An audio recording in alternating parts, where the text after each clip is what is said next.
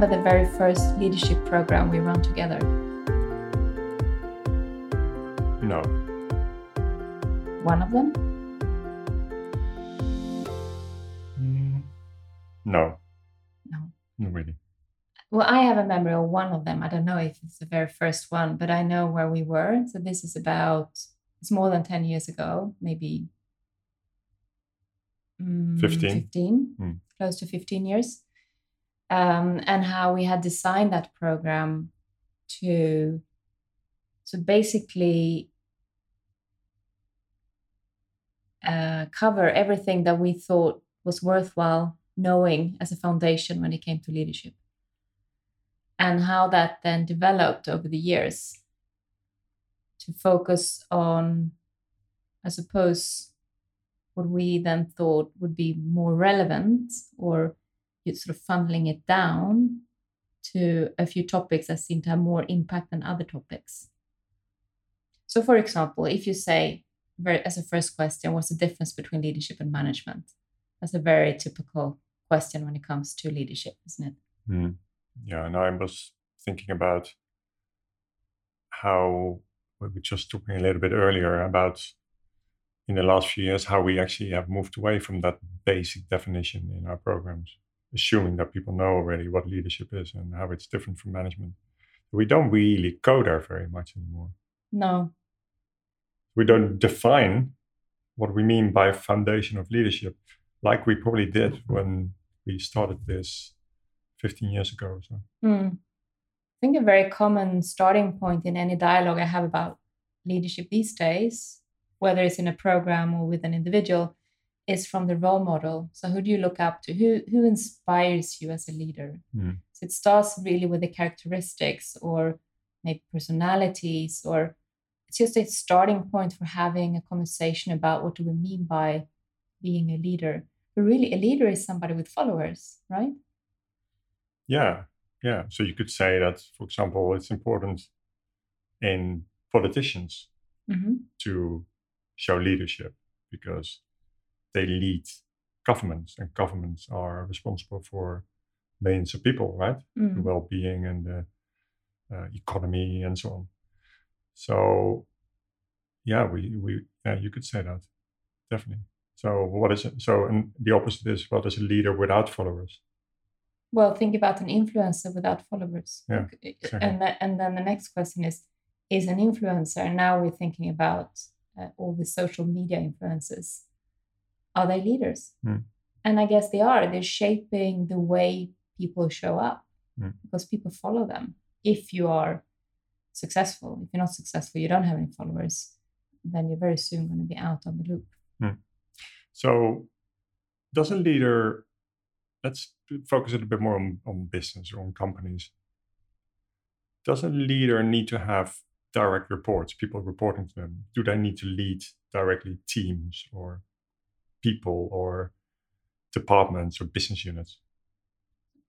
out of my clients, they seem to think it's easier to be a leader if you have a team. It's like it's easier to have a budget that you are you can independently make decision, decisions around. Mm. So you have you have resources, you have a capacity, you make the decisions. So this is what I hear, Mm. And I disagree with it. yeah, because that's more management. Yes. Yeah, because I think, I mean, I've had a, I've got a few clients right now who are sort of in that, having founded, a co-founded a company, and one of the other co-founders might be CEO, and they are thinking of, you know, they were the original big idea person, and they they understand the the tech that made that big idea, uh, that executed that big idea. And at some point, just you know, there's lots and lots and lots of people, and they are thinking of making a, a side move towards not being responsible for people, not being a CXO that leads the department, but being resp- responsible for strategy or for innovation or for something that gets them to really do what they do best, which is think and explore the future. And without all that stuff, I think they're really important in leadership, but they're not necessarily managing any people or departments. So for me, that's one of the big um, distinctions between leadership and management. So it, a leader can also be somebody that is purely a you know a, a um, individual contributor in a in a company. You can still be a leader. And think about all the project managers out there when it comes to leadership. One one way of looking at it, the way I see it, is that the project leaders or project managers' responsibility, main responsibility, is the project. Hmm. A leader is focusing on developing people and other leaders. Hmm. So it's a different intention, different focus. Yeah. So what are the what are the main elements then of leadership? Are you thinking about a toolbox? Or- yeah, maybe.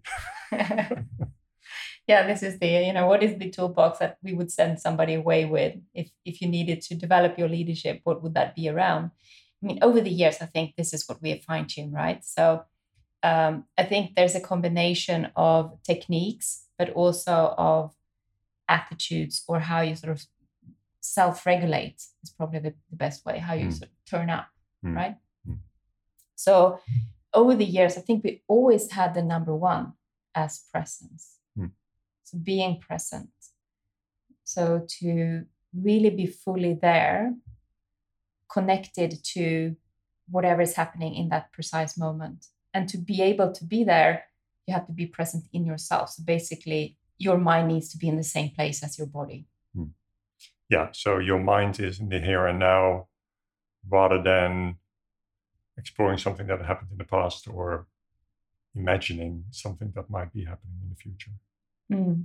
And to be really good at listening, you need to be present because otherwise you're already thinking about what to say yourself, or you're thinking about the next question, or you're thinking about the solution, or perhaps you even considering how to justify your your uh, presence in that meeting, as in why you should be there, as you're thinking about a more political agenda. Yeah.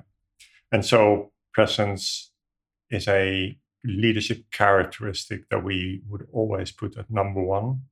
And one way of training presence would be through mindfulness exercises, for example. Yeah, and and if anybody doubts why it's so important, I think you can look at your relationships and your connections. If you want to have really authentic and deep relationships, being present in the meetings and the quality of the meetings when you are present is just um, significantly higher. Mm. What else? Yeah. Number two would be coming to life and, and work with a mindset of curiosity, with a willingness to learn and to prioritize learning uh, on a day to day basis.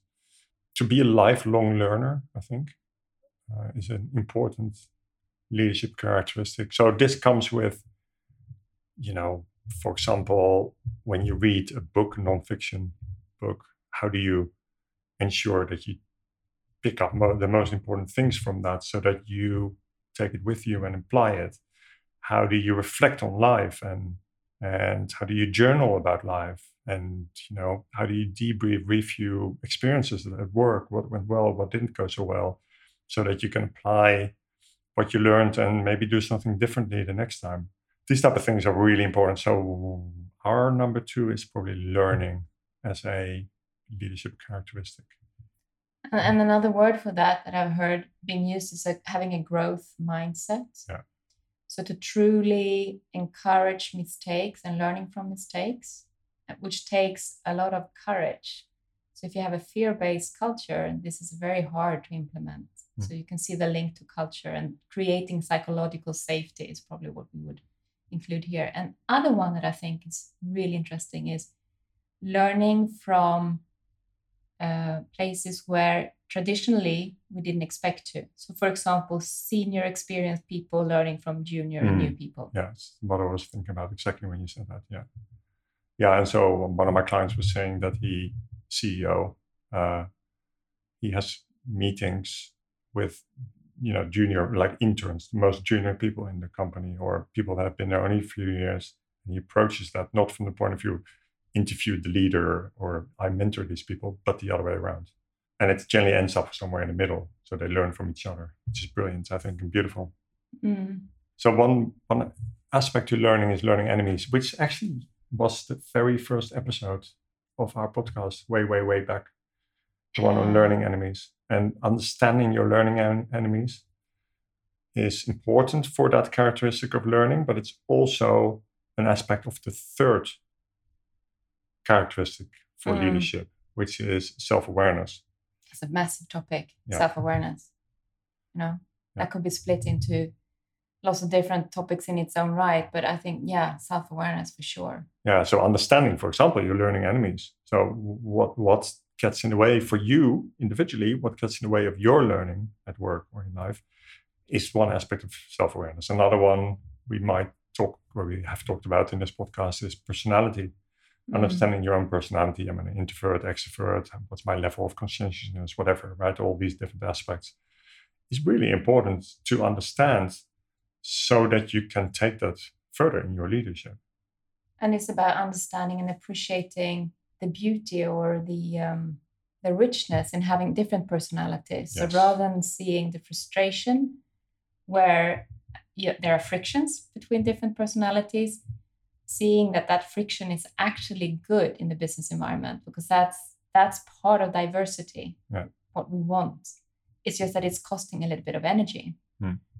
Um, So Yeah. appreciating the beauty in differences in personality, for example, requires self-awareness.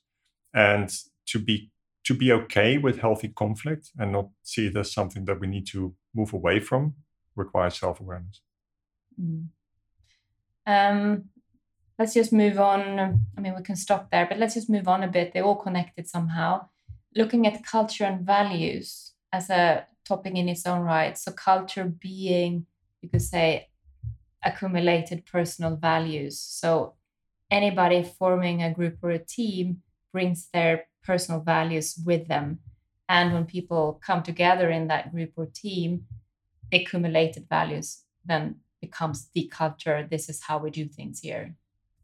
So that becomes a team culture, and then you add a bunch of teams together in an organization, then you have an organizational culture, and you put lots of organizations together in a country, and you have a country culture, and so on. Yeah. Mhm. So yeah. And sometimes I've heard uh, people saying, "Oh, you know, we're Swedish. We don't have a very strong culture in Sweden." And I think the it's, I think it's a very interesting comment because that could also apply to a group or to a company, and we don't have very strong culture.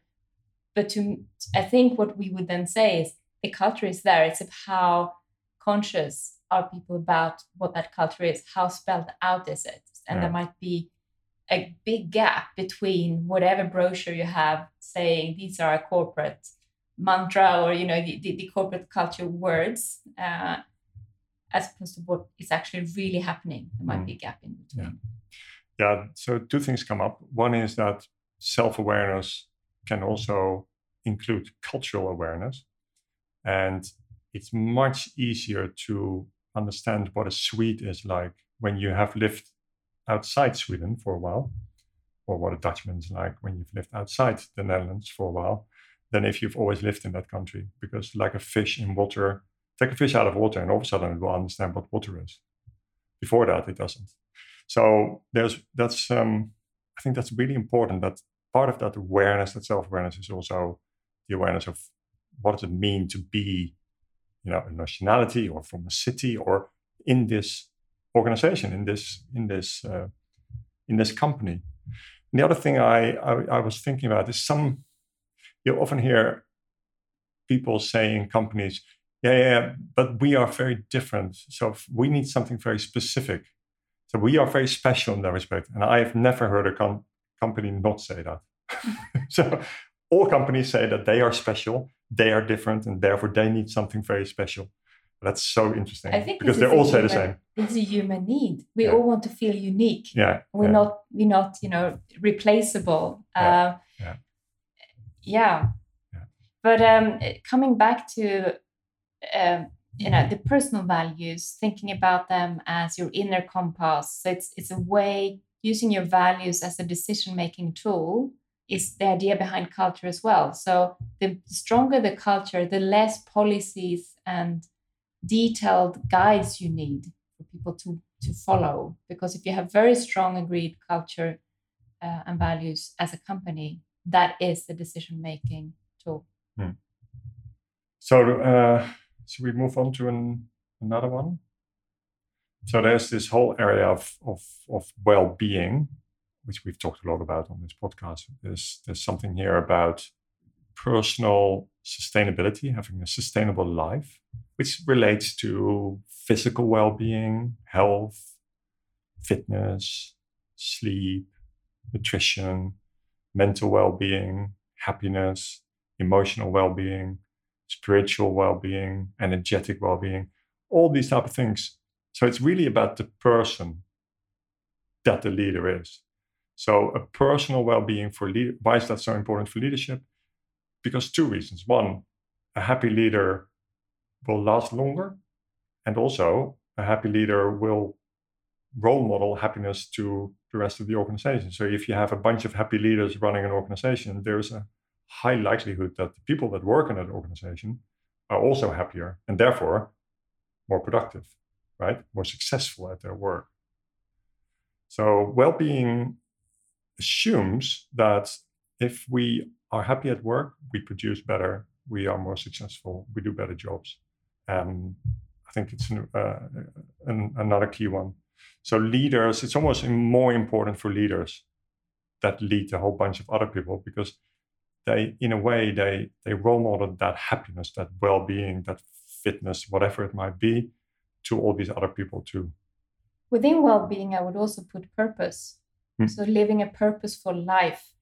So having a purpose with your life and knowing what that purpose is which can you know, it's a daunting question if you ask it like that but there are ways of breaking that down hmm. into mm. to smaller more digestible pieces uh, and as a leader at work is the purpose of a organization a company a group and be able to communicate that in a way so that others can resonate with it. So it's actually it, it, well-being sometimes it sounds like well let's take everybody to spa and that's our well-being day. Well no we're talking about much bigger agenda for the well-being making it meaningful to come to work. Yeah i think um, the, the next two we have motivation and coaching or actually the next three motivation coaching and feedback but let's stay with motivation and coaching first are probably the tools that people would think about most when we say leadership tools.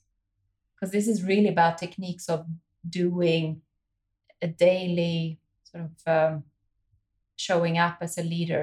You would be expected to come and inspire and motivate. You would be expected to coach teams or individuals. You would be expected to give and, and receive feedback. Yeah. But let's stay a little bit more on. Well, motivation actually, it, it relates very nicely to what you talked about just before that, which was purpose. So if you first of all, as a leader, know what your organization's purpose is.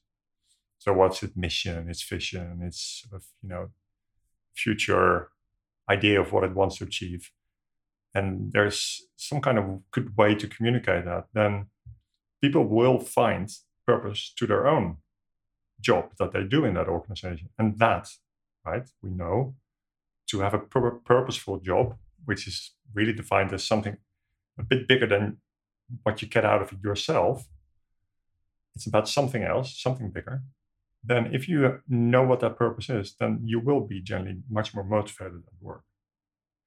So that's one aspect of motivation that actually relates very much to that higher purpose as well, which is more about spiritual well being. So there's a nice connection between those two. Mm. Yeah. And I think the um, the coaching approach I think it, it starts with a belief that coaching is the way to lead. I think that's really where it starts. And just to go back with what do we mean by coaching? Well, there's a strong belief in coaching that you believe in the potential of the individual, that the there's an intrinsic motivation that you as a coach can help people tap into, that a lot of the knowledge and experience actually is within the person already. It just needs to be applied in a in a situation. Um, having said that, of course, there's some kind of you can you can also be a bit of a mentor mentor as part of being a coach, or you can help people by sharing your experiences and knowledge. But to really be with people and show the belief in that they can they can do this and support them in a situational way is what we would talk about. So look at people or team members or employees in the situation they're in and be the best challenger and supporter and coach in that situation. Yeah. So, what do you want to say about feedback? Ah, I think it's the easiest topic to describe theoretically and the, one of the hardest to apply yeah, exactly. in practice. Yeah. Why is it hard to, to apply in practice is probably the key. Why is it hard to apply? Why is it hard to apply? We both know that people so when why do we say that? Because we we do run into quite often into situations where we might have been with a team, say an executive team, a few months ago, and we have given them an opportunity to give feedback to each other. And then we say, okay, so no, continue doing this. You know, maybe once every couple of weeks or so. Just have a have a one on one and just tell each other what went well and not so well, especially if you work closely together. And then we see them three months later, and they haven't done that. And it's the same in leadership programs and same in coaching sessions. It's just the overriding um, impression we're getting is that feedback doesn't really happen a lot in real life. And we think it's so important. Mm. And it's, as you say, it's so easy to describe how to do it and what to do, what not to do. Right? Mm. That's the easy part. So why is it not happening? It's probably a little. There's a bit of um, it's a bit of a, a barrier to go over to tell somebody that they could do something better if they would do this or if they would do that. I think when we say feedback is not given, I think we also mean positive feedback, like job well done. But that's probably done a bit more, certainly in some organizations, than the, you know, if you do this differently, then this would be the, the positive impact of that. Mm. So it's partly it's just if you do this a few times, you start to realize it's not actually that hard. You need to catch yourself over that that that emotional sort of resistance to giving feedback. I think it's like a, a routine that then becomes a habit. So just hold yourself accountable, or as a management team, or as a team of leaders, you hold each other accountable to receiving and giving feedback. And it hmm. starts with yourself. Hmm. So we have talked about a whole bunch of leadership characteristics, leadership tools. And we this is what number 47, 48 episode. I don't know, but it's it's we're, we're quite a bit several several years in in doing this um, this podcast, and I think we have talked about things that are almost all covered in other uh, episodes. So I was sort of thinking when we were talking, it's like, yeah, and I, I, could have made reference each time there's a separate episode, there's a separate episode. There's separate. So I thought, well, I won't do that. I'll just do it now at the end. For all these topics that we talked about, there are, or almost all, there are separate um, episodes. So presence, learning and reflection, self awareness, culture and values, well being, motivation and coaching, and finally feedback. So, Sacred Seven, huh?